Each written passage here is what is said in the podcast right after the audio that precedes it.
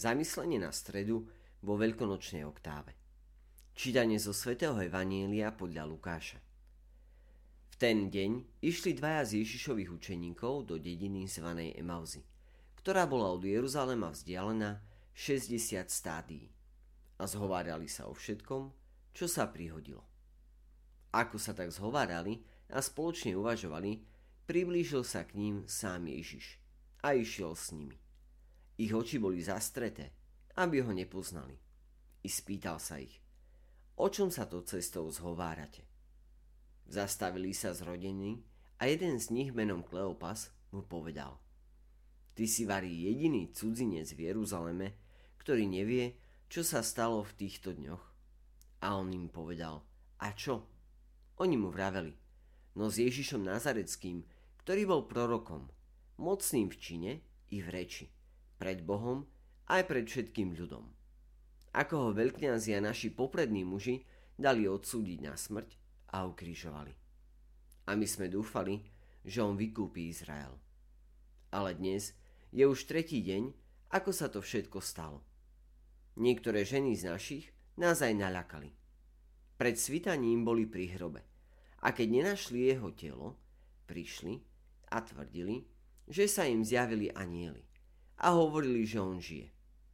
Niektorí z našich odišli k hrobu a zistili, že je to tak, ako vraveli ženy, ale jeho nevideli. On im povedal, vy nechápaví a ťarbaví srdcom, uveriť všetko, čo hovorili proroci. Či nemal Mesiáš toto všetko vytrpieť a tak vojsť do svojej slávy? A počnúc od Mojžiša a všetkých prorokov, vykladal im, čo sa na ňo v celom písme vzťahovalo. Tak sa priblížili k dedine, do ktorej šli a on sa tváril, že ide ďalej. Ale oni naň naliehali. Zostaň s nami, lebo sa zvečerieva. A deň sa už schýlil. Vošiel teda a zostal s nimi. A keď sedel s nimi pri stole, vzal chlieb a dobrorečil. Lámal ho a dával im ho. Tom sa im otvorili oči a spoznali ho, ale on im zmizol.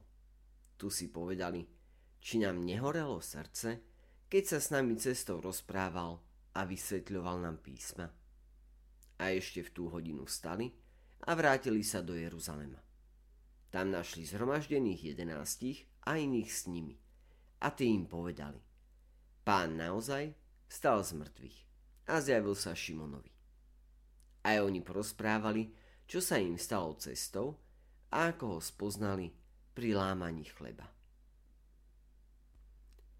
Dnes nás Evangelium uistuje, že Ježiš žije a naďalej je stredobodom, okolo ktorého sa buduje spoločenstvo učeníkov.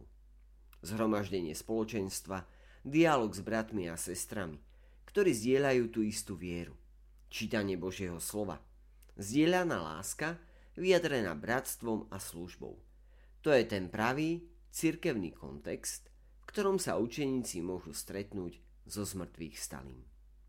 Učeníci naplnení smutkom si ani nevedeli predstaviť, že ten cudzinec, ktorého akoby náhodou stretávajú, je v skutočnosti ich majster.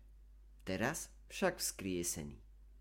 Ale cítili vo svojich srdciach vrúcnú túžbu, keď hovoril a vysvetľoval písmo.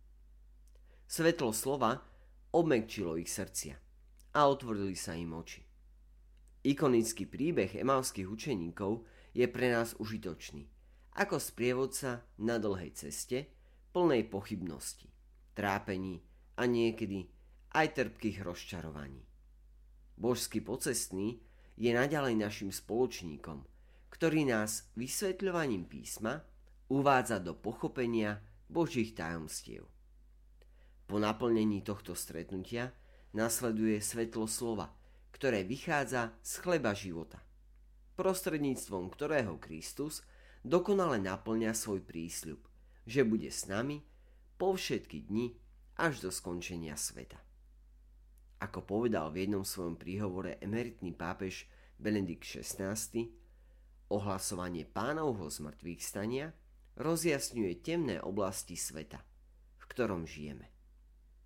Drahí bratia a sestry, milí priatelia, želáme a vyprosujeme vám, aby naozaj pánovo svetlo prišlo do tohto sveta a do života každého jedného z nás. Majte krásny a požehnaný deň.